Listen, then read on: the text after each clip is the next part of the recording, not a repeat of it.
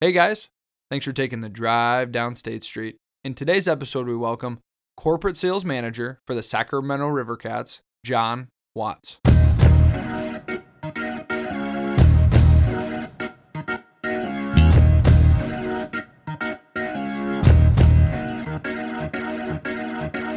Ladies and gentlemen, welcome to State Street, where we give voice to the everyday person. Hey guys, this is uh, the co host, The Voice, Nick Kleitch, and with me today, Cole. What's going on, brother? Uh, Nick, you know I am. Uh, I, I'm doing this for for for Jeremy as well. I'm kind of kind of speaking for for both of us when I say um, this guest and the person that we have on this podcast.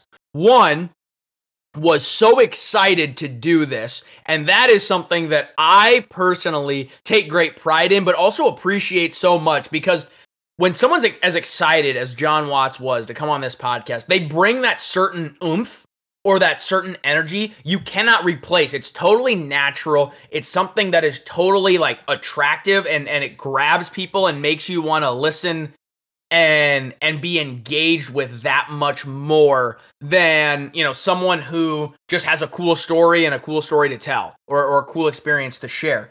Uh, when they when people bring energy and they're excited about doing this and they want to and and even ask like i and i give kudos. Watts ask he's like how do i do it? How do i do it? How do i get on? Like what do i got to do? And i'm like nothing man. You're interesting. Like come on. I want you on.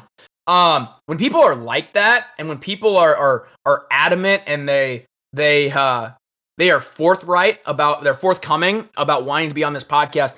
Uh, it's so refreshing and it's so so awesome to to to know and to feel because it, it does have that that certain quality that you just can't replicate or replace. Um, so big thanks to Watts, but super awesome guest, man. Like I'll I'll actually let you, Nick, I'll allow you to to introduce him and, and get us into the interview portion of the, the, the show. Yeah, he was really fun to speak with uh, for me on a couple different fronts. The first is he's a very sales oriented individual. So we have uh, a couple of, of nuggets in, of information in there if you are in sales. Uh, talk a little bit about how he kind of converted his natural personality into his occupation. Um, also, some influences that he's had in his career that was really fun to kind of debunk and, and talk to and unpack just because um, I think where he is in life in terms of physical location is very different from me personally and a lot of uh, the residents on State Street. Uh, he is out in LA and grew up around those areas. So, uh, super cool to get his perspective. Um, and then, lastly, like you said, Cole, uh, present, being present with us and uh, what a guy to just get to know and engage with. Um, it made for, uh, we, we, had done this interview uh, so quickly that I didn't even realize like we were even halfway or three fourths the way through. Well, and that that was like the cool thing is like we got going on on just the introduction portion that I had mapped out, Nick. And it's like, holy crap, we got to talk about how this guy came to Sacramento, how he's now the corporate the corporate sales manager for the River Cats. Obviously, I work with him daily, is what that means. Um, but yeah, it was uh, it, it's something that I don't know. Like it's it's hard for me to explain. It's hard for me to talk about, but his story and the way that he presented it and the way that he talked about those influences and how they impacted him and and how like it's it's led his journey and kind of winded up to here. And and obviously just another great like example of a different walk of life. And we can like everybody can learn something from everybody. And it, like it's just another great example of that. So uh nick i'll turn it to you but i think without further ado. Yes, yes, you stole the, the phrase right out of my mouth. Uh, I'm going to use uh, Watts's uniqueness to also give you guys a heads up.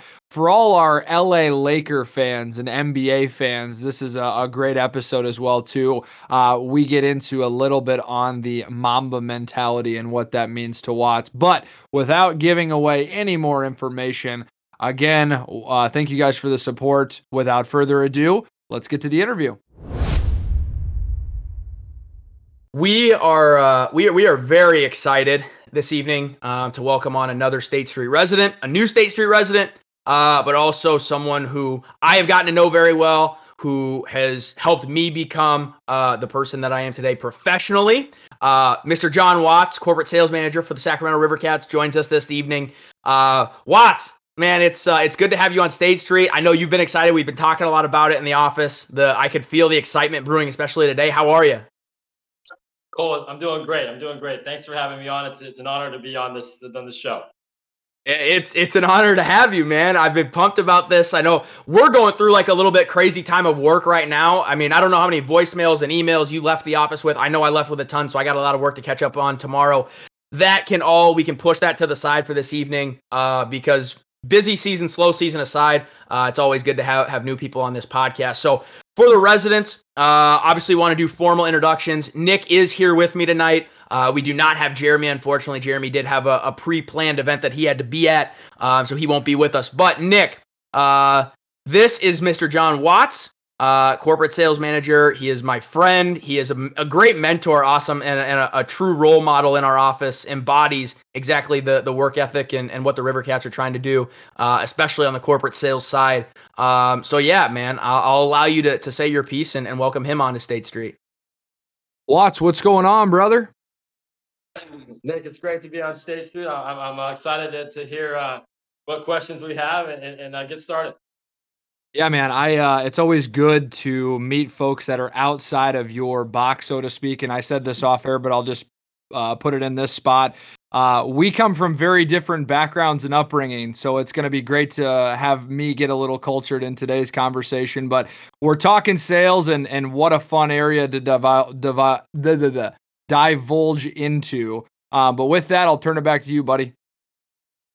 Yeah, man. So Watts, what what I'll have you do first off? Let me ask this, just so like people listening to this episode can hear this. Is this your first interview ever?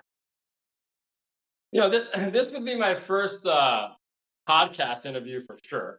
Uh, yeah. On stage. Again, like I said, thank you for the introduction, Cole. Uh, more than kind. Uh, do my best that I can, you know, in this crazy, crazy times we're in.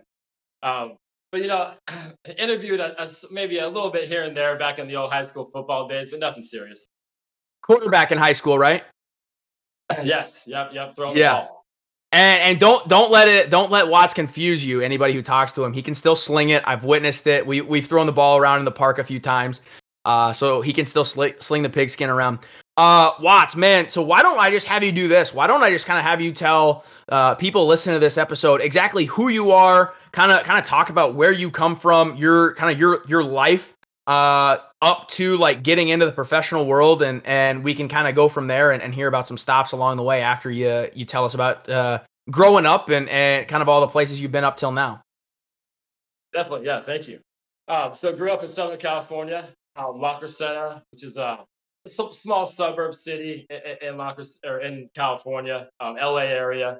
Um, I was, for example, I was 20 minutes from Dodger Stadium, um, hour from the beach. So there's a lot of different things that you could do um, growing up. So uh, grew up, ha- have a sister, um, raised by my mom and dad, uh, beautiful, wonderful people. Um, yeah, love growing up in the Southern California area. Uh, went to high school at Crescenta Valley High School. Um, didn't attend didn't attend college. Um, I like to quote Jay Z and say I go to college every day. Um, it's a it's a learning experience, uh, life. So I think I've taken my experiences and turned them into to positive things. Um, not having that college experience, so um, that's something that I have two children, and I will encourage them to go to college and encourage them that school is very important. Um, that's a message that's a little bit hard to, to hit home these days, uh, but you know they're they're uh, they're great kids and they're doing the best they can. So um, yeah, no, grew up in Southern California. Um, you know, did go to college, like I said, bounced around to some some smaller jobs. Um, moved from the LA area up to Fresno. Um, answered an ad on I think Craigslist for the Fresno Grizzlies and their inside sales department, and uh, started working there. And from there on, I've I've built a built a career in I guess you call it sports sales, um, somewhat sports management. I, I still I, I'm a corporate sales manager, but I still selling is still my bread and butter for sure. Um, still working on the, the managing part of, of things every day. So, um, but yeah, stops in uh, Fresno, Stockton, um, and, and I'm in Sacramento now. And uh, uh, it's, it's a great, great opportunity, great organization to work for. Um, so looking forward to the, to the 2021 season. Glad, glad it's here. Yeah, which which this episode uh, is going to be coming out uh, essentially a w- about a week from when we record it. So we'll be we'll be underway with with opening day on May 20th. Um, Watts, you bring up a, a really good point, just kind of right off the bat. And, and let me ask this: so, just for the State Street residents, the, the people listening to this, get to know you a little bit better. How many kids do you have, really quick? I have two kids. I have uh, a boy and a girl, uh, Mason and Harley. Uh, Mason is 14 and Harley is 13. Okay, right on. So, so let me ask this as a, as a follow up, just just talking years and, and for people to get a, a good good picture painted of, of, who you are. SoCal guy, got two kids. Uh, how long have you worked in like minor league baseball? Like, when was your first year? You know, that's a great question. I want to say I was looking back. I want to say my first year was either 2005 uh, or 2006. It's got to mm-hmm. be one of those two. Um, I was actually asking my inside sales manager that uh, a couple years ago, and I want to say it was 2006. So I've been in the industry for uh, what 15 years. 15 years. Uh, 15 years, 14 years, depending if you count COVID. But I mean, we'll count it because there was a lot of work. There was a lot of work to be done even in COVID time. Uh, so yeah, 15 years. Um, what? So you you brought up a really good point that I do want to go back to. So you said like obviously not going to college. You go to college every day. Like you have a degree in life, and that's something that you have to like. It forces you to be a really really like observant person and a learner of all things and experiences and people you come across or you like the situation you find yourself in. So like what when did when did you when can you remember at least having like that mindset really click with you? Um, you know, I think it was definitely um, when I was in Fresno. Uh, when I when I first started kind of this this career. Um, you know, it's it's it's cool when you find something that you like to do Mm-hmm. Um, I think, and then then it doesn't really turn into work. Um, it's more about building your success. Uh, you know, building building yourself as a person, uh, as a professional. Um, so I definitely was in Fresno, and it wasn't the first day I was in Fresno. Um, you know, I, I've always played sports growing up: baseball, football, basketball. Um, love sports. Uh, part of my life, definitely. You know, woke up. Mom taught me how to read the sports page, read the box score when I was little. So it's definitely part of my life. So being able to uh, work in sports and make a career life uh, of it uh, was great. And I definitely think that happened, you know, after probably my, my first three, four months in Fresno, kind of understanding how this business works and um, knowing that, hey, all it takes to do is to pick up the phone and just hammer the phone and you're going to make connections and you're eventually going to yeah. make sales. And that sale is going to lead to another sale meeting a person is going to lead to meeting another person, um, so forth, so on. So um, I started in inside sales in Fresno, was promoted to an account executive my second year, the second season per se. Uh, I sold a full season suite my second season. Wow. So led, led, led the whole staff in new sales. Uh, got a trip to uh, good old uh, uh, I'm Bahama in the Bahamas. Went to the Bahamas. Okay. Yes, yes. So, so let me let me let me ask this then, Watts. Um, when you when you were answering that like that ad on Craigslist and you walk in for your first couple days, what were you expecting? And then conversely, what was it reality? Like like did you have a good idea, a good picture of what you were going to getting yourself into, like working in sports, but working in sales as well, or was there a completely different expectation versus what it was in reality? No, I think um, my my uh, my boss at that time, Ash Anderson, who's been a huge part of my my sports career. Um, he's up in the in the Oregon area now. Doesn't work in sports. Um, works for Tesla as a recruiter. Um, oh wow! He was huge in explaining like what the opportunity was and like what the opportunity could be if I wanted to put in the work, mm-hmm. uh, so forth, so on. So um, yeah, I mean, I think it, it's it's great having good leadership around you and, and having people, you know, not not uh not not kind of lead you on and you know and and, and let you know an opportunity it, it, maybe an opportunity is not as great as you thought or, or they kind of presented once you kind of find out and been there uh, once right. i was there i met ash to uh, pat filippone who today i still talk to who is definitely one of my mentors um, so yeah definitely having good people present you with the uh, right opportunity and being honest with you about the opportunity is, is, is key, I think, in, in success. Yeah. And and you bring up some really great points about leadership, about mentorship, and about surrounding yourself with the right people, which I do want to get to eventually. I want to hit on one last thing uh, before we transition to that. So when you when, when you get into like when you when you're you're you're moving, you're you're in your first couple days, or even like maybe even like a a few days or weeks before starting, like that first day on the job, did you have any sort of like mindset or any plan that you thought was going to be mapped out like okay i'm going to spend so many years here i'm going to spend so many years here and like i'm just going to continue to work my way up? Or what was your personal maybe goal or expectation whichever way you want to think of it when you started? Yeah no yeah that's a great question. I mean um, you know the, the, once i got in and had an idea of what opportunity that i had in front of me uh, it definitely was you know um, getting as high up to the sales level as i could um, you know, for me, uh, being a corporate sales manager is awesome. Um, definitely would like to move up that chain to like a vice president of sales or something like that. Um, I, I, don't know if I'm the guy who wants to become a general manager someday uh, or mm-hmm. anything like that. I think there's a lot of people that strive to be that. Obviously, we work with the general manager who has set himself up well and has gone through that kind of situation and has catapulted himself to be a general manager at a, at a young age. Um, that's not really my that's not really my my hope. Um, I enjoy the sales part of this. Um, I don't really want to get to know the operation side or the travel side or any of that kind of stuff. I don't really. That's not anything that inter- interests me at all. Um, sales interests me, and that's why I'm good at it, and that's why I continue to do it. When let me let me ask that because that brings up a great point. When when did you realize Watts like you are a salesman? Because you are a good one. Yeah, you know, I, I thank you, thank you, I appreciate it. Um, you know, I've always had a pretty like outgoing personality. Uh, my mom used to always tell me that when I was younger. Um, you know, yeah, I've always been kind of, you know, um, I was I was I was up for uh, a lot of different things in, in high school. You know, uh, biggest flirt. Uh, uh you know, when I was a senior. So, no, I'm good at, at communicating and, and, talking to different people. You know, um, you, you got you got to have a personality, and I, I think if people that, that don't have a huge personality, that's great for them. If that works for them, awesome. But for me, like I would just encourage like having a, a big personality in that kind of.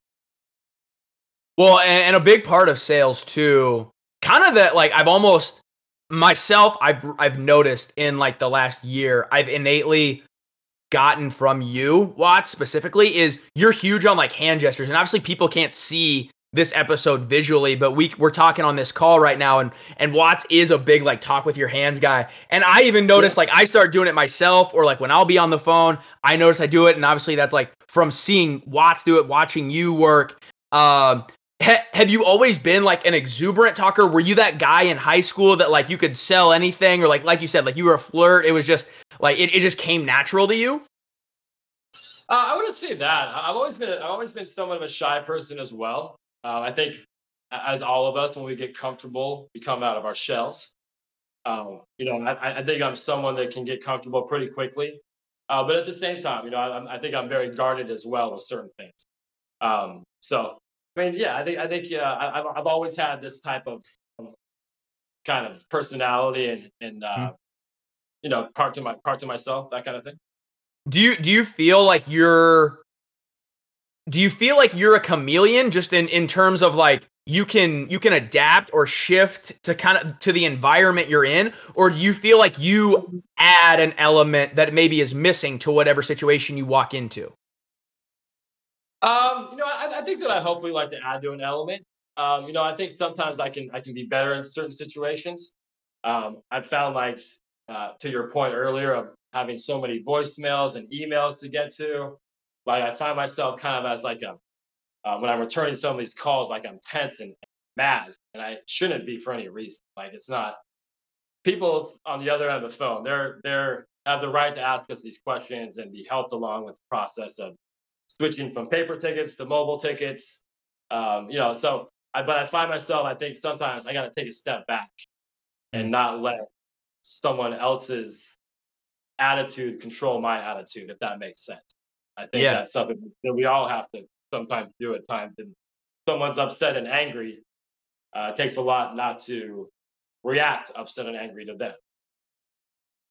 it, it I have to be honest, and, and I'll get to Nick, you know, because he he does have a question for you. But it's kind of interesting the the industry we work in specifically because a lot of the questions and a lot of the frustration actually come out of anger, which I've found. Like I talked to Nick a lot about this, but like the frustration, the questions, the maybe the the heart, like the hard time people give you, come from excitement of just wanting to be at the ballpark, especially coming out of a year like we didn't have baseball season, so they couldn't, and people forgot how much they like it, and like it's back, so they want to be there. They're excited, and it's like I want to do everything I can to to be at this baseball game, you know, on May 20th or throughout the year. Uh, exactly. But it, it does it does sometimes come up come across as frustration, right? Yeah, definitely. And I think you know we are we are in a situation where our staff is a little bit smaller than than usual. Mm. So I think we are trying to catch up. You know, we you me you and Jack, um, we are very um, like proactive people. So like when we see that there's always 23 voicemails in the hits line, you know, instead of letting it get to 45 hits, voicemails in the hits line, we're like, hey, let's take care of this. Where some people, I think, would be like, oh God, I don't know want to even deal with any of that. Like, are you kidding me? I don't even know where to start. Um, you just got to start. You just got to do it. You got to, you got to, you got to, you got to try. Yeah, yeah, you got to start somewhere. Nick, go ahead, man. Well, I uh, I think that so much of this stuff uh, is discovering yourself as a salesman because I would say I was a talker as well too. But for some reason, like whenever, so like I've been told by my family members, like, hey, you could talk to anyone, you could sell ice to Eskimos or whatever the phrase is. But it's it's yeah. weird when you have to that you have an objective of an end goal all of a sudden when you get in sales. So I have I have two questions. Um, the first one is how did you how did you find that switch where it was like, okay, I'm good at interacting and engaging people, but when all of a sudden now I have an objective to hit, so to speak, you know, how do you handle that, I guess? Well, I guess you, I think you kind of uh, you map it out, right? You, you you map out what what you're gonna do to hit that end goal, right? Or or, or that or that objective. Um, you you can't you can't look at it as a whole right away going to overwhelm you. Um, I think you have to take it step by step. You have to have a plan of how you're going to attack that that end goal or whatever that is. If you have a goal of thirty thousand dollars that month, um, you're not going to sell all thirty in the first two days. So you better try and get an idea of how you're going to hit that thirty. And if you get behind or you're not, you're not, it's not going the way that you thought, uh, you got to be able to adjust on the fly. I think in sales, that's a big, big thing. I think you have to uh, not be too high, not be too low. You got to hover in the middle, um, and I think that that will help you kind of take care of those things.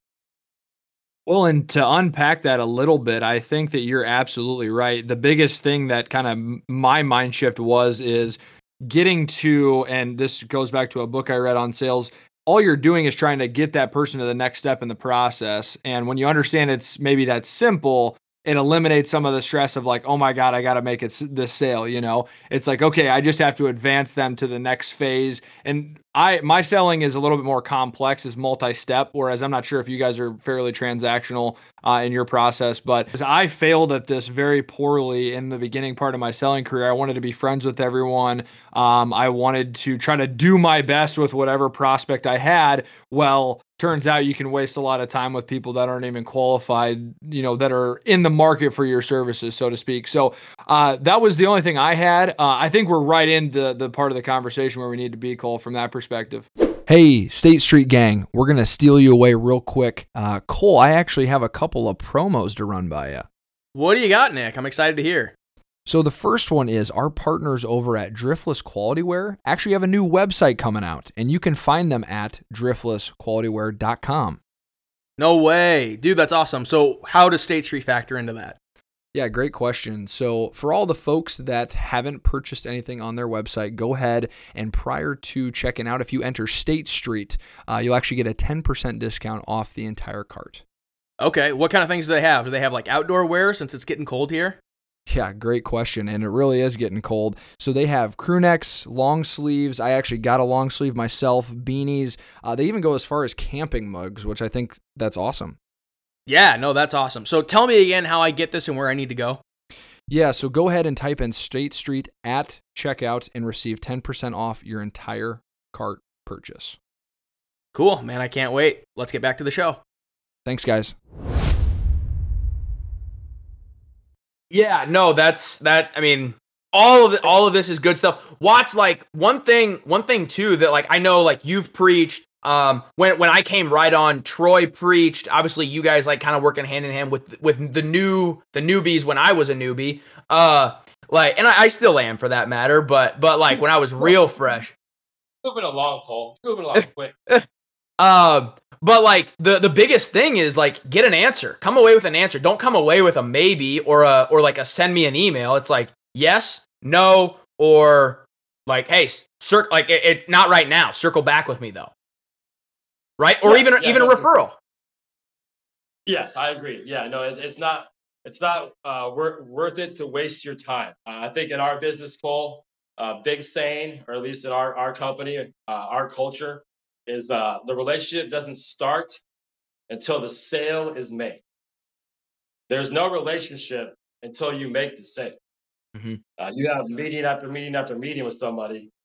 As you said, you're wasting your time. It's either a yes or no after the second.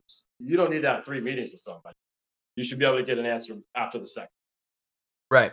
Um, yeah, no, that's perfect. I think that's gold too for anybody listening to this that's doing sales or is just, I mean, we're, we're all selling ourselves every single day. It's just a matter of like, are, are you, are you selling a product? Are you trying to sell yourself? Are you trying to, I mean, selling yourself is, is something as simple as trying to get hired somewhere. So that it, it literally is as simple as that. Uh, Nick, did you have one other thing? Cause if not, I, I want to get into, uh, to mentorship, which Watson kind of hit on before we got on on our sales rant and, and the the kind of the foundation talk there. So uh, he's shaking his head no at me, so that's perfectly fine. I, I love it. Um, Watts, you talked about like the guys that that mentored you coming up. Uh, we can tease this right now because I'm going to ask this question about who inspired you. So I'll let you think on it. Obviously, being from LA, people can't see the shirt you're wearing right now. You're wearing a Lakers shirt. Kobe Bryant, massive inspiration to your life. You're a huge proponent of the Mamba mentality, which we will talk about. It's just a matter of time and, and getting to that. But so let me ask this, Watts. Other than Kobe Bryant, um, who were your mentors? And it's totally okay to reiterate some of the few you said before. Uh, but who inspired you? Who were your mentors kind of in that phase of life where you were just getting going? Yeah, yeah, no, definitely. Um, you know, early in my life, um, I mean, obviously, you know, my dad has always been a mentor of my life, um, that kind of thing. So, you know, my dad is dad is my hero. Uh, been someone that I've looked up to my whole life. His professional life a little different, blue collar worker, um, but for sure, him early in my life was a huge mentor. Um, after that, you know, I had a, a couple different people. Um, Mark Miller, who works in the retail industry down in um, Los Angeles. Uh, I don't know if you guys know the store called Pick and Save. Mm-mm. Okay, there's a, uh, it's, I think it's a West Coast West Coast store, and it's old. It used to be used to be Pick and Save, then it turned to Big Lots, Okay. And then now uh, he has restart Pick and Save. So he's been in the retail industry for a long time. But um, I worked at a school. Funny story. I worked at a school where I met um, my kids, my kid's mom, um, and Mark Miller's kids went there. So I was a teacher assistant in a, in a younger life, um, and Mark Miller would roll up, nice suit, um, nice BMW, Mercedes, and I was like, "Who is this guy? Like, what does he do?" So got to know him. Um, actually, he helped me get a couple opportunities early on in my life down in LA uh, that just didn't pan out. Um, that retail industry is a different monster. Um, it, it, really is. Um, but to this day, I still keep in contact with him. He just reopened Pick and Save uh, this past year. Wow. Um, so it's the first the, the first store is down in Long Beach. And I think they're trying to open another one. Uh, but he was a huge person that taught me how to be a business person at a young age. Um, Taking notes, um, dressing nice, being presentable, um, you know, introducing yourself first and last name, um, that kind of thing. So Mark Miller definitely in, in an early part of my life when I was trying to kind of find myself, that kind of thing. But he definitely helped me, and I took some things from him that I still use today in, in, in my business life for sure. Um, then after him, def, definitely Pat Filippone. who was the general manager in Fresno. Mhm. Um, Ash Anderson was the inside sales manager. So Ash definitely a bit of a mentor, but Pat Filippone definitely more. Um, when I left Fresno, he took about uh, six of us from from Fresno to Stockton, kind of revamp that organization and, and kind of get them back to uh, positive revenue type situation. So again, I still talk to Pat Filippone to this day. Actually, I uh, saw him two Fridays ago when I was driving down to Los Angeles. Stopped by and saw him. Uh, he's feeling good, looks great. Guy's getting old, but he's uh, he, he's he's still doing it. And what's cool about Pat is that he's an old school dude for sure, East Coast guy from Boston. Um, but Pat has worked from operations into sales, into sponsorship sales, um, all the way up to being the president of Seventh Inning Stretch, which if you search, if you Google search Seventh Inning Stretch, they own the Stockton Ports, the Delmarva, Delmarva Shorebirds, and the Everett Aqua Sox. So Pat Filippone is the president of Seventh Inning Stretch. So he goes from Stockton to Delmarva to Everett throughout those se- the season, basically. Um, a lot of stuff in there just about mentorship. So, so let me ask this: What is there? Is there one moment when you were starting out that you can remember or recall that was very, we'll just say, foundational for you, like getting your footing, uh, getting off on the right foot, maybe like a moment that it clicked and you're like, oh shit, like okay, like I kind of get it now, like this, like this kind of makes sense now. Uh, yeah, definitely. I would say it was uh, my second year in Fresno when um, Pat got took a t- took like I said five or six of us from that organization up to Stockton, and Mm. I remember like it was yesterday a conversation that I had with Pat. It was after my second season. I had sold that suite. I'd done great. The two years in the organization, got to know got to know him a little bit, um, and he's like walking by my cube, and he was like got an East Coast accent. He's like, "Hey, John." You know, come stop by my office room. So I'm, I'm like, sure, The definitely, Pat, sounds good. So I walked back down there, and he just was like, hey, man, you're you're really impressive. Your first two seasons here, I haven't seen like a lot of salespeople like you in this business uh, with your determination, uh, your work ethic, your organization, so forth, so on. Um, we had new owners that came in and bought the Fresno Grizzlies uh, good people, but real estate guys that just really didn't know a lot about the industry. Um, put a merry-go-round on the concourse, uh, rock climbing wall in right field. So a lot, a lot of expensive stuff uh, that doesn't generate a lot of revenue, but costs a lot to, to have. So Yeah. um, knew that knew that the best situation was, but Pat offered me to go to Stockton.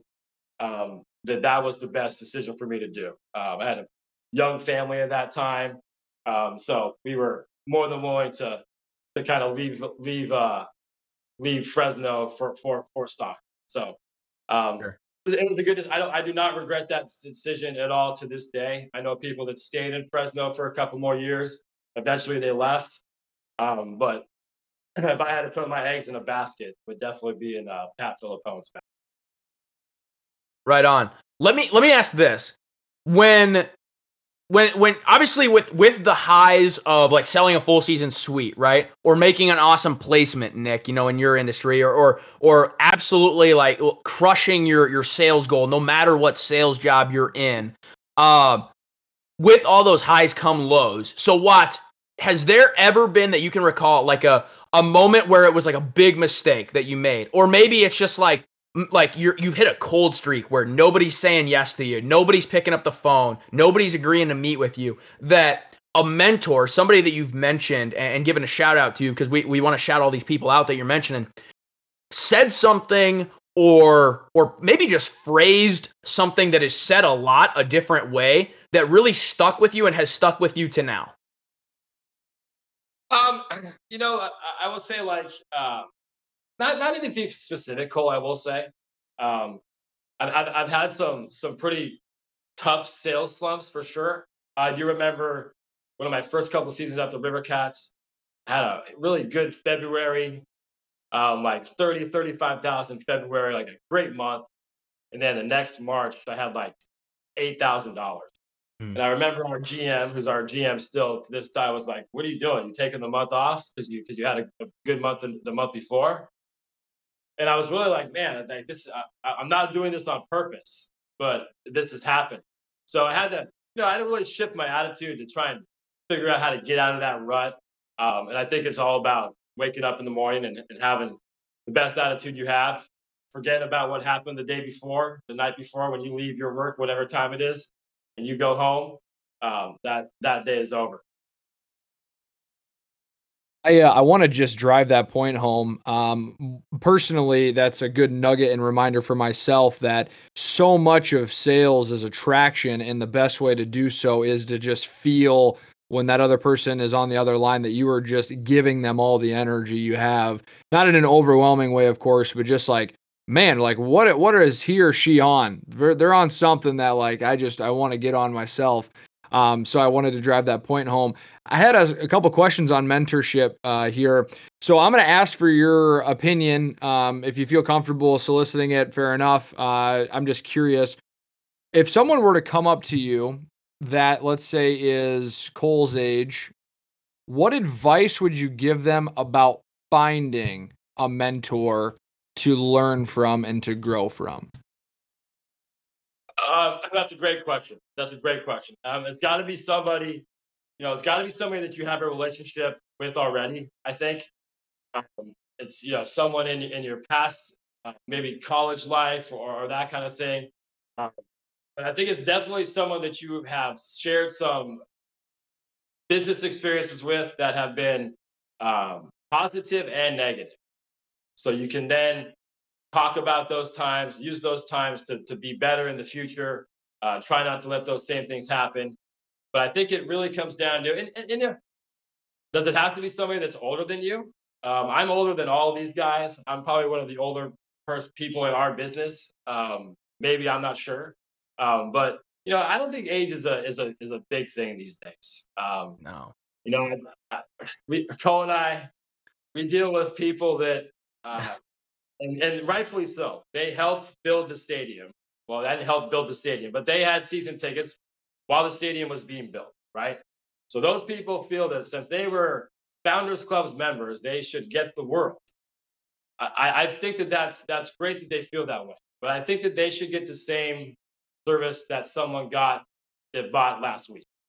Um, I think it's great that they were there and, and, and helped get things going, but you know, seniority shit or seniority and that kind of thing. Man, I, I don't know about that kind of stuff. I'm an older guy, and I would say like, if a younger person is is uh, producing and, and, and doing things positive, nothing wrong with looking to that person as a mentor because they're, they're younger than you.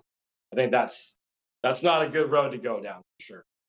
Yeah, and there was uh, Simon Sinek had uh, mentioned this that it is it shouldn't be looked at as a mentor to mentoree meaning like though it's a one give all to that mentor looking down to the mentoree it should be mentoree to mentoree meaning there is value add on both sides now, it's easier said as a younger person than done. I don't feel like I could solicit positive advice to maybe someone that's been doing it longer than I have, had more success, but maybe in some sense, my energy levels or my kind of freshness of life can give them some uh, some poise or some good qualities. I don't know if that holds true.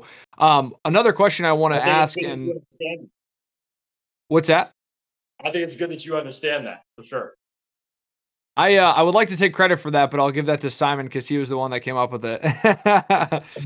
um, and and you had mentioned was it Pat? I think that that was your the second mentor that you had. Yeah, yeah, Pat Filippone.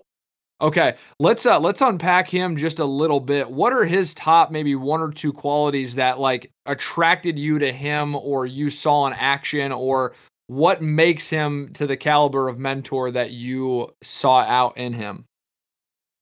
Yeah, that, that's a great question. I mean, kind of like I said before, he's a guy that had, had, had done it from an operations type guy all the way through the business to be now a general manager. So um, that's something that, you know, that's just a unlimited amount of information that can be given to you from, from, from that person. So, um, I mean, that, that really was, was a key part in, in him helping be, be a, a mentor for me. So just having overall experience within multiple facets of the business, just being able Yeah. to help you out with that. and, and seeing as how he carried himself, um, you know, was was a guy that you know. And again, he was our he was our general manager when I met him. But obviously, you could tell he was a guy that didn't get caught in the didn't get caught up in the office gossip, didn't get caught up in things that were going to distract him from doing what he needed to get done. Um, I really I really like that. I, not a huge fan of this this and that and all that kind of outside outside noise. I mean, I think it's if, if you can focus on the the task at hand, um, there is a really special quality about being able to get things done that you talk. Damn, I love that. I really do because as much as you want to create cohesion with the team, you are hired on to do a job. And so you need to do that job and do it well or find another job and do that well. I think that's a great way to look at it. And you know, today and you know, in today's society, maybe that's some people wouldn't like to hear that, and that's not going to make them produce better. Um, but you know, I'm, I don't need somebody to yell in my ear and tell me this and that. But I, I, think I take it upon myself to know what I need to get done and what is it, what is expected of me, and what's expected of, from myself to get things. Done. So that's where you know, you know, the the, the the kid the kid from Los Angeles really really hit home with me and, and really that whole attitude of just man i don't need to hear about all this other stuff like let's let's get it done and if you don't want to get it done with me then i'm going to find somebody else that wants to Yeah, I love that because it creates a lot of clarity. Um, before I go on a whole nother tangent here with you, uh, Watts, I'm going to turn it back to uh, to Cole here. Watts, uh, so I'm curious, and, and we'll get we'll get shifting uh, because we're already like almost at 40 minutes with you. So like time's been flying by, and we've only gotten to like the the beginning of what I wanted to talk about uh, with you. So um, kind of kind of last point, just like on you on sales that that pertain to you on your like your sales journey. How what what has been the thing that has driven you to be like that shark, right? The shark is the term that gets thrown around in sales a lot. Someone who's always hunting, someone who's always looking for the next sale, always looking for the next close. Like you never stop. You keep filling the pipeline, you keep hammering the phones, like you don't pick it up because the phone can get heavy, right? Um, what has what has been that thing that like when you when you sold that full season didn't like you didn't just like pack it in that full season suite you didn't just pack it in and be like i'm good. Or you have an awesome month and the gm of the river cats comes around and he's like what you taking the month off? And like that lights a fire. What has been that thing that has made you the shark you are? Well it's the uh it's the the hunger of staying at the top. Uh it's the it's the the expectation of yourself to be at the top. Um you know it's just I've always been a pretty competitive guy. I think that I, I, I became a little more competitive and, and understood competition a little bit more in my, later in my life when I wish I would have understood it when I was in high school playing football. But all I cared about was, you know, playing football and chasing chicks and drinking beer on Friday night. So that's not, that's not, that's not going to work out. Um, so I think it's really, you know, having having the mindset of, of trying to really focus and, and get things done. Sure, sure. Um, so Watts, as you now like transition, you're like obviously the title that you carry today as it sits is corporate sales manager for the Sacramento River Cats. So you're in a, a managerial, a leadership position. Uh, obviously, I've mentioned that you were you were one of, of a few people that have really that were there when I was fresh, when I was trying to get my feet under me, trying to figure out one, what is a full time job, and two, uh is this sales thing like something that's for me? Am i like can i thrive in it? Because it's kind of scary getting going and you're like how do i do this and where do i start? Like like we've talked about. Um so what has been something that you have made an emphasis of as you've kind of like taken that step into like the leadership and managerial role? What what what is that? What is the like one of the main things that I've I've taken and, and applied? yeah Um, you know, I think basically this uh, understanding like you know where a young salesperson's at. Um, I, I've I've been a, I've been in inside sales. I've been uh, a young uh, account executive. You know, uh, from account executive to a senior account executive to you know manager of corporate sales. So um, you know, I think it's for people that haven't been in, in, in, this type of sales job in minor league baseball, or I think in sports sales in general, I think, man, if you're the Sacramento Kings, you got all these these dudes, whether they're you know top top tier NBA guys or not, they're still professional athletes. You know, we're in a position where we're trying to sell minor league baseball. You know that that that, that that's tough. and I think like, oh, you work in minor league baseball? It's like, yeah, I do. It's it's a challenge. It's a, I, I enjoy the challenge of trying to make that sale and and, and go through that process. Mm-hmm. So I, I want to ask I want to ask this only because I have a great story about you. Uh, when when you were like when I was getting going and like you like you had gone on a sales call with me and and, and to be honest, it's like it's a it's something that I will always remember as a moment that I a moment that like will define me whether i i am successful whether i am a total failure but like it defined me and like it lit a fire under my ass and that's just being totally transparent. Um but let me but let me ask you this before i can before i can tell that.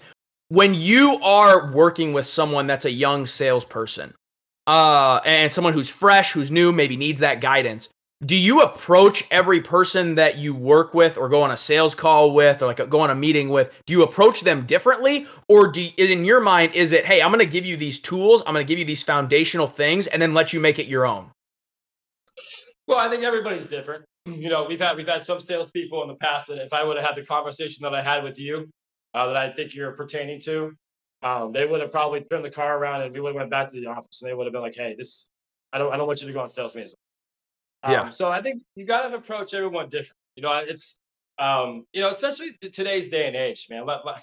Life is not easy. So you don't know what people are going through outside the office. Um, when they come inside the office, hopefully they can leave that stuff behind and focus on what they're trying to do. Um, but it's really trying to read the person, and you know, I'm going to tell, I'm going to give the tools and the conversations that I have to everybody the same, the, the, the same details and that kind of thing the mm-hmm. way I present them might be a little bit different than I presented something to you than I would present something to one of our new sales reps or that kind of thing. Mm-hmm. Um, you know, I think I thought I felt that the conversation that we had, I thought that you you were you had been been there long enough where I could have that conversation with you, and and kind of uh, yeah, try and try and you know uh, light a, light a little fire underneath you and, and uh, get you to you know create create a little bit more urgency is, is what it's about in our business. You have to create urgency with the customer and with yourself. Yeah. You're gonna have urgency as a person in this business. You're gonna have 50 emails and 70 voicemails that you can't get to, and you're overwhelmed because you don't know what, where to start. So you gotta be you gotta be fast paced. I think. Yeah. Well, and and it, it, it's a great story because and I can tell a very brief version of it just so we don't run too long. But uh, like I, we were going on a meeting and we were in between meetings and it like the first one had gone bad, bad, bad. Like I was stumbling over my words. It just ended horribly. And you're like, hey, you got to figure this out. You got to like you got to start to make this your own. If someone tells you something, you attack that. Uh, and, and like you go for that. You don't just sit idly by or keep throwing things at them that don't matter. Uh, you you got to attack what people say, listen intently, and, and, make this thing your own. And and frankly, like yeah, it created urgency, but it also forced me to take ownership. And I think that was like the biggest thing is like shoot, man, like if I'm gonna if I'm just gonna be an adult, I gotta take ownership of like my job. I gotta take ownership of the the role I do. And so thank you like like audibly i can let people hear that like thank you for that because i needed that but that's also been defining because ever since and i can tell, say this honestly like ever since i've taken ownership i've enjoyed my job so much more. Yeah for sure. No you're, you're welcome and i think you have taken that and used it um, as a positive part of your presentation and, and, and what you do daily. Uh, i think any to be honest i mean cole i think you're uh, you're have a, have a huge future in this business if you want to have so I think it's it's really up to you. Well, thank you, um, Nick. Before before I move on, we're about forty five minutes in. Uh, I want to hit on the Mamba mentality because that's huge for a guy that's come that grew up in LA. Uh, obviously, the, the passing of Kobe Bryant was traumatic and it hit every single person differently, but the Mamba mentality lives on strong, uh, especially with him just getting into the, the Hall of Fame. So before we move to that, Nick, do you have any more questions or am I free to, to move this thing along? I think this is going to be a really fun conversation. So I, I would encourage us to go right into it because I'm very curious. This is where I may get very cultured with someone that uh, lives in LA or at least grew up in that side of the world. State Street residents, do not skip over this. Listen, guys, if you've been following along since the first episode we put out, uh, you know how supportive, how proud, uh, and how amazed we are by Chi Town Blankets and the work that they are doing um, in the city of Chicago, Illinois, and beyond, even stretching into Houston, Texas, most recently you guys uh, if you again if you followed along you know how proud we are. You know how to donate. You know how to get involved. You know how to find the newsletter. Get subscribed to that so you're staying up to date. Um, so here here's all i'm asking you guys. Uh, if you've been following along you know about all about this stuff. You hear about it every week. Tell a friend. Your work is done uh, that's all you got to do. Tell a friend, get them in the know, and, and, tell them how they can help. Your work is done from there. That's all I can ask. Uh, and you then can skip through this. Uh, if you are listening to this for the first time, go to the website www.chitownblankets.com. You can donate monetarily by donating blankets themselves. They have an online store that you can pick out blankets that maybe mean something to you, that have a special color, your favorite color, a certain pattern, maybe a certain logo. Uh, it's all through Amazon and it's set up on their website perfectly. Um, and then subscribe to that newsletter. Like I mentioned, get involved, n- know what's happening, get uh, get in the know, and, and stay up to date on all the great things that they're doing, like a thousand dollar or a thousand blanket, excuse me, donation that they received recently, um, and all the growth potential and the growth happenings for Chi Town Blankets. We love Jack, we love Dom, uh, and, all the folks over there are doing amazing work. So get involved, help the people of Chicago, Illinois, who are in most need, uh, and let's spread that throughout the United States. So, so what? Uh, where did it start? Where did the the allure of the Mamba mentality? Where did the love for for, for Kobe Bryant like start at? Yeah, no, I mean, it, it started when he was, I, I didn't know much about him. Um, you know, obviously later in his high school career, you would hear, you know, rumblings about this kid coming out of high school. You know, I didn't, I didn't really even think much of it. He, he got traded for Vlade Divac, who was a decent Laker at the time. Uh, we, had, we had got Shaq recently. uh, we had Nick Van Exel, Eddie Jones. So I was like, man, I don't even know what this kid's going to do, what, what, what position he's going to play. So I'll, I'll, tell you what. Funny story about Kobe Bryant is I was not very high on Kobe Bryant when he became a Laker and he started playing. I was like, man, this guy just shoots the ball left and right, doesn't pass it, doesn't look for his teammates. Like Shaq was upset with him at times, you could tell. And I was like, man, who who is this guy? but I will say, when he missed those shots in Utah, that following season, he was pro Kobe and the kid was like, it was crazy. It was a, it was a transformation of a player. It was like right away, everyone was like, oh, geez, who's this guy? Um, and, and I think he he he embraced like Laker Nation for sure. Mm. So he uh, he just he, he, was a great player, and I think you know he uh, let's not let's not be you know not true about things. He had some he had some rough times early on in his career, uh, mm-hmm. but I think he recovered from that as a person um, and I think that, yeah, it's, uh, it's, uh, he, he, he's a driving force in my life to this day. Read, read a lot of the books that he put out for kids. Um, my kids have read a little, a little bit of the books. It's hard to get kids to read these days. Um, but, you know, I think what's cool, I think, about Kobe Bryant is that obviously there was Kobe Bryant as the basketball player and, and that kind of thing. Just, you know, um, you know, in my opinion, the closest you would get to, to, to Michael Jordan to this day.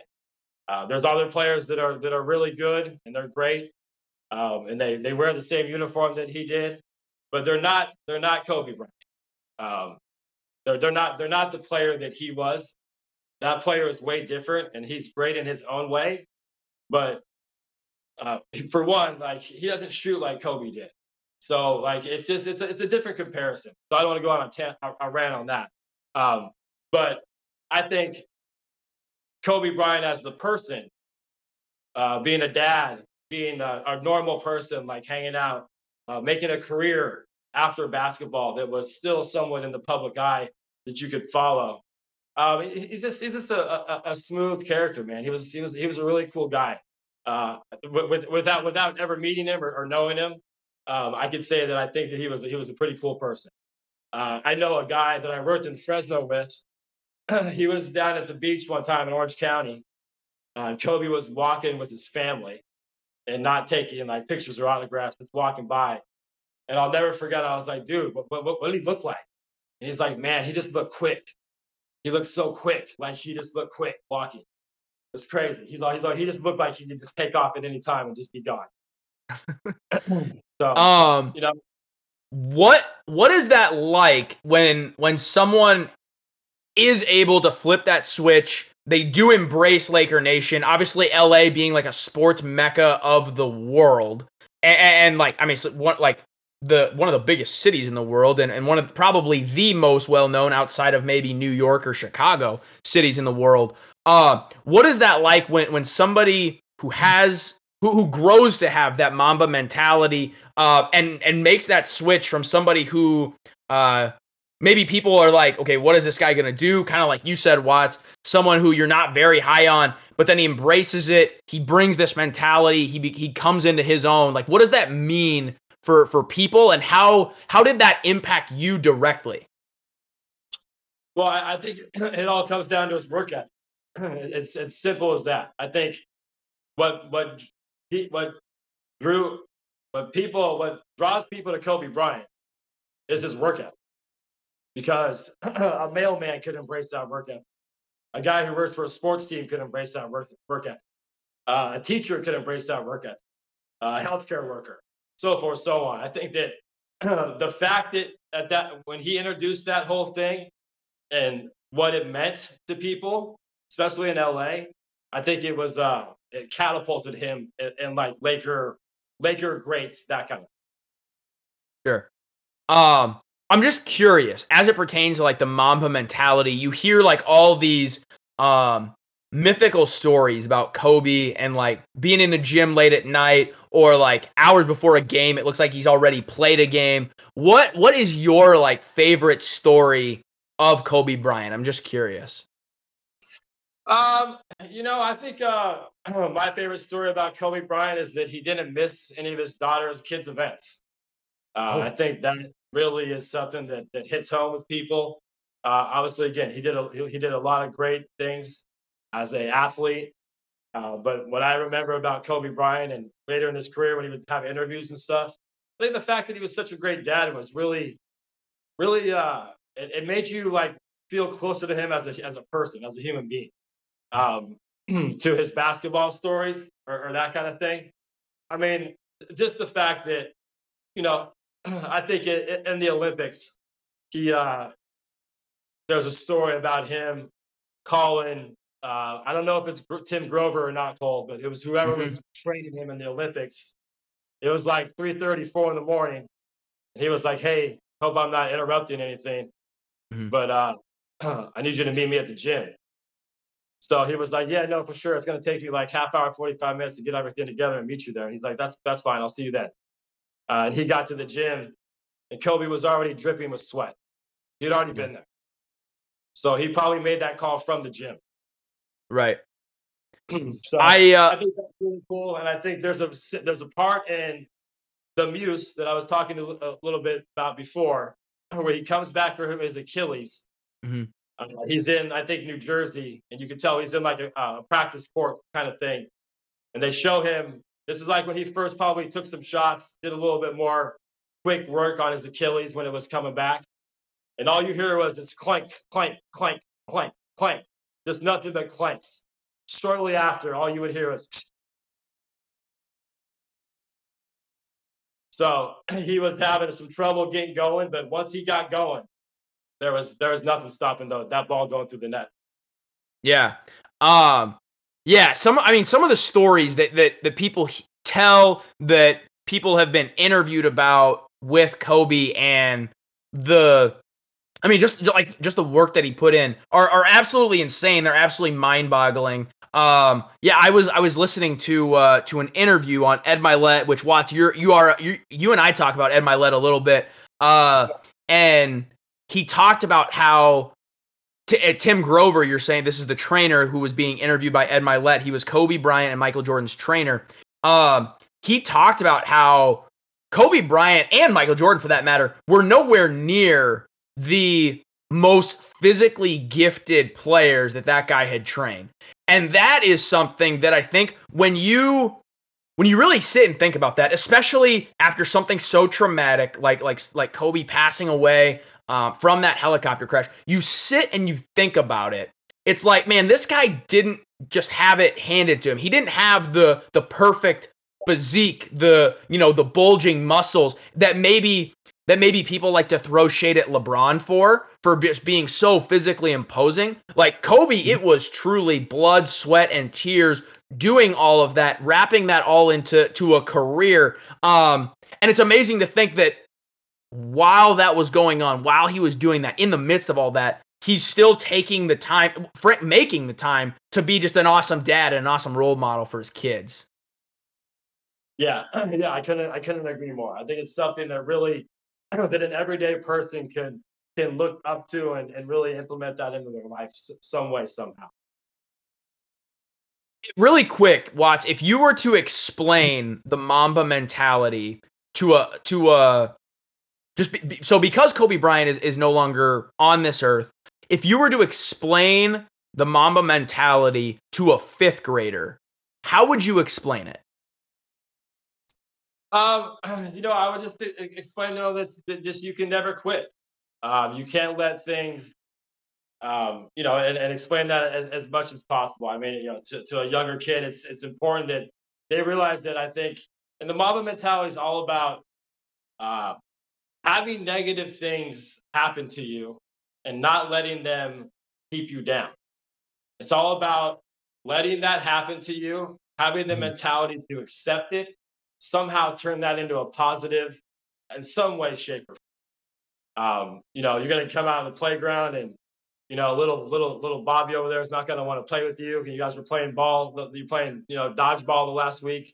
Uh, you know, it's all about, you know, fi- finding a way to, to meet other people on the playground. And then, you know, eventually I'm sure little Bobby and you are going to, are going to be friends, you know, but it's all about not letting things keep you down and not letting you move forward, not not letting letting those things stop you from moving forward. Mm. I think it, I think it's uh, I think there's a, a podcast, and I think we talked about this Cole, um, that Mike guy.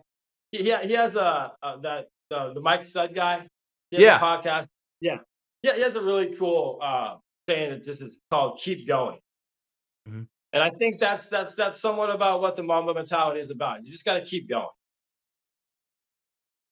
Interesting. I uh yeah, I mean, it's it's something that I, I, gotta be honest, it's something that's a lot easier said than done, right? To just keep going. Especially when it's like when it's bad thing after yeah, it, it's bad thing after bad things happening, like maybe you're you're you're getting banged up just like Kobe with the Achilles in the shoulder, right? We were talking about that before before we even came on air, and it's like you know, having to rehab one thing on your lower part of your body. So obviously it's sore, it hurts, you had to have it operated on. And then it's like, then you got to rehab the shoulder, and that doesn't feel good. And that's taking time away from being on the court. Uh, and it's also just affecting everyday life, just being injured, right? Like you, you can't operate normally like a human being. Um, and then you know, in, in our world, Watts just to bring it full circle. It's like you know, maybe you maybe you wake up just on the wrong side of the bed one day, and your back's just a little tight, and you're in the you're in the midst of like a cold slump uh, of sales and you can't get anybody on the phone and and maybe it's only Tuesday so like you still got the rest of the week to go and, uh, and and things are starting to pile up and maybe you have a few conversations that aren't so friendly it's like how can you keep going pick up the phone keep dribbling keep shooting uh keep I mean keep on keeping on when that's all going and, and so I'm, I'm glad you said it like that because I think that's totally right yeah yeah I think I think so I mean you got again, that, that mentality, you can't teach that kind of thing in, in, to somebody. Um, they got to have that that little fire inside of them that can that can grow larger and larger and larger. Mm. Um, beautiful. We have reached an awesome point in this episode.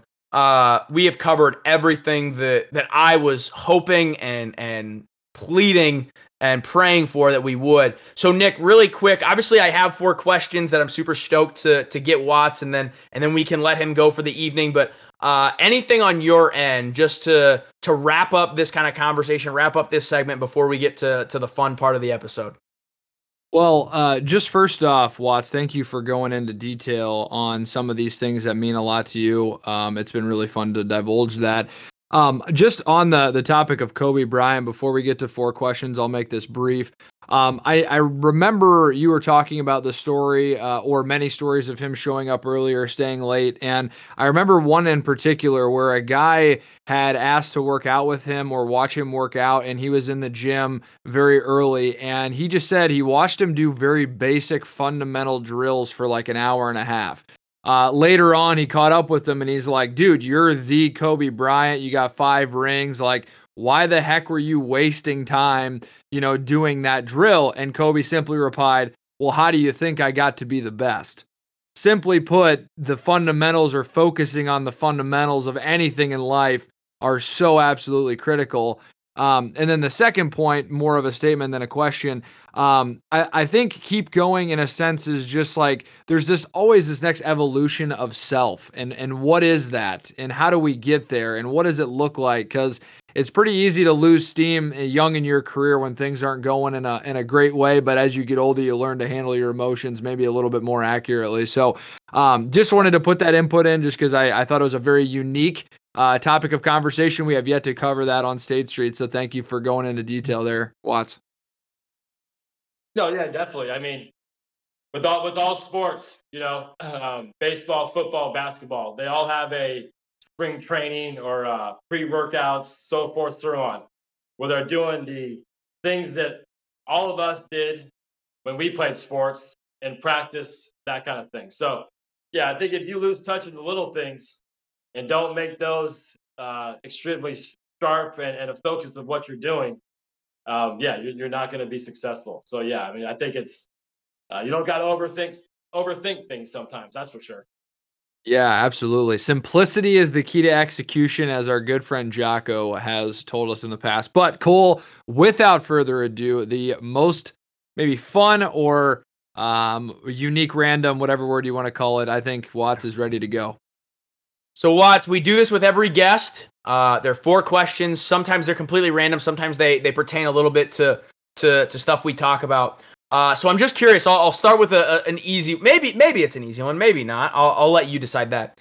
What means more, the Mamba mentality or the Mamba legacy that Kobe left, or the the legacy that Michael Jordan built, the Last Dance, the championships, the the aura of Michael Jordan? Which legacy means more? Do you think?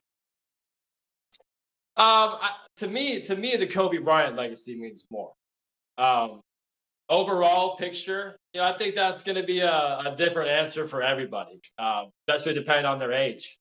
Um, you know, I think I, am 45 years old. I think people in my age, age age range think Kobe Bryant is the Michael Jordan of our generation. I mean, you've you've seen Chris Paul say that other other other players say that that are you know not young guys, middle aged guys that said, "Hey, Kobe Bryant was was was our guy." I mean, you've heard LeBron say that he had posters of Kobe Bryant when he was young. So I think that um, I think that that generation, and again, I think it depends on who you ask. Uh, if you ask Pat Filippone, uh, he would say you're crazy. Uh, well, he's a Celtics fan, so he would say Larry Bird's legacy, but he would say, uh, I think he would say that Jordan era uh, a fun conversation we always have is which dream team would, would win? The LeBron Kobe dream team or the Michael Jordan, Larry Bird, Magic Johnson dream team? So I great. love Kobe to death, but the Michael Jordan, Magic Johnson, Larry Bird team would absolutely destroy them.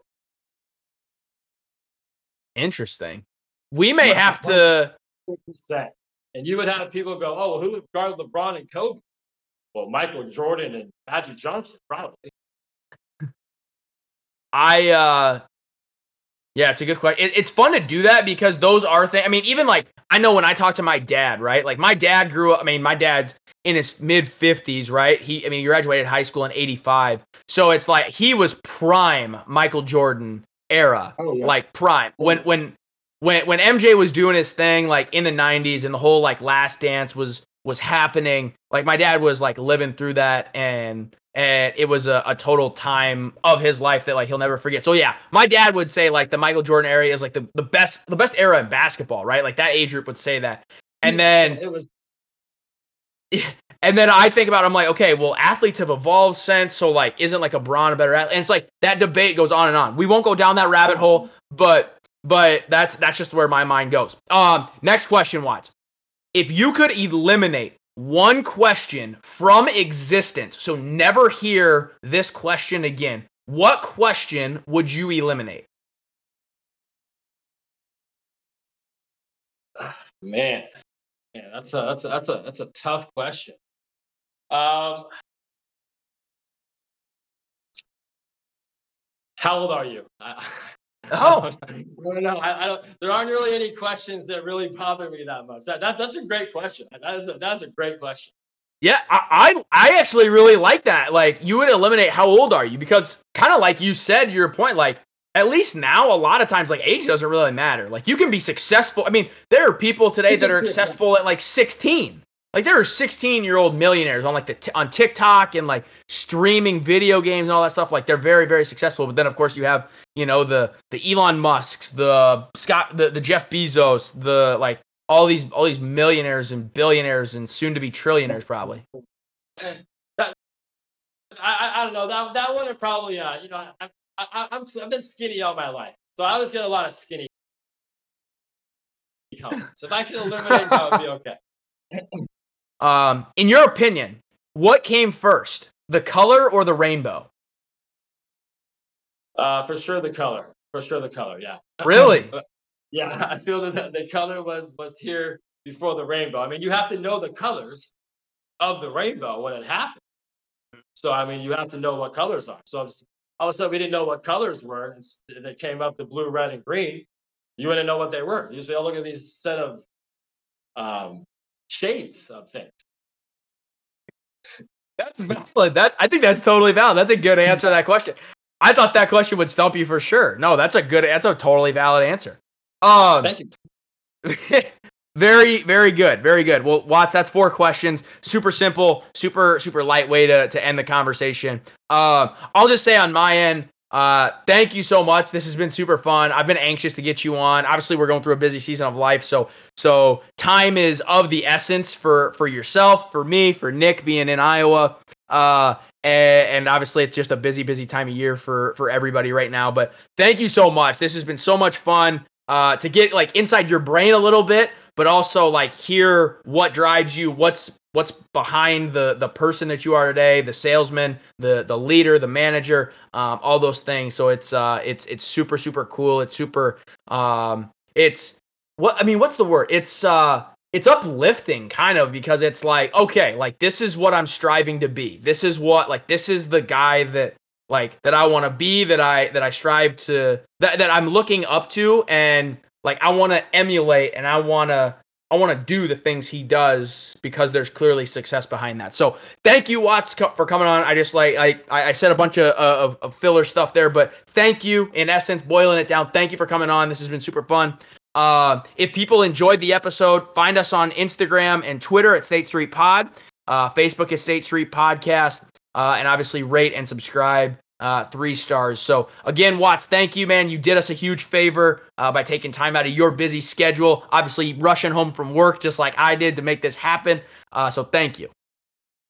No, thank you guys. Nick, thank you so much for sticking around. Um, this is this is really cool, guys. I think this is a great project you guys have.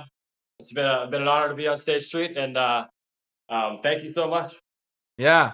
Uh, Nick, go ahead and, and say your thank yous, your your your pleases and your thank yous, and uh, get us out of here for the evening. Right, uh, right before I do, Watts, is there, and there doesn't have to be a, a concrete answer here. Is there any social media um, that we could follow you on, or how do you feel about that? Yeah, yeah, yeah. My my Instagram is uh, jwatts2419. J Watts two four one nine. Okay. Yep. Well, we're definitely going to hit you up on there. Hopefully, uh, the other uh, listeners will give you a, a couple bumps or just to be a part of your life. Um, but thank you. You have done us a favor. I have appreciated talking Mamba mentality, getting some a flavor of LA on this fine evening. Um, for those State Street residents though that are loyal, I hope you guys really enjoyed today's conversation. Um, and uh, we're gonna keep the ball rolling uh, as usual. So thanks, guys, and until next time.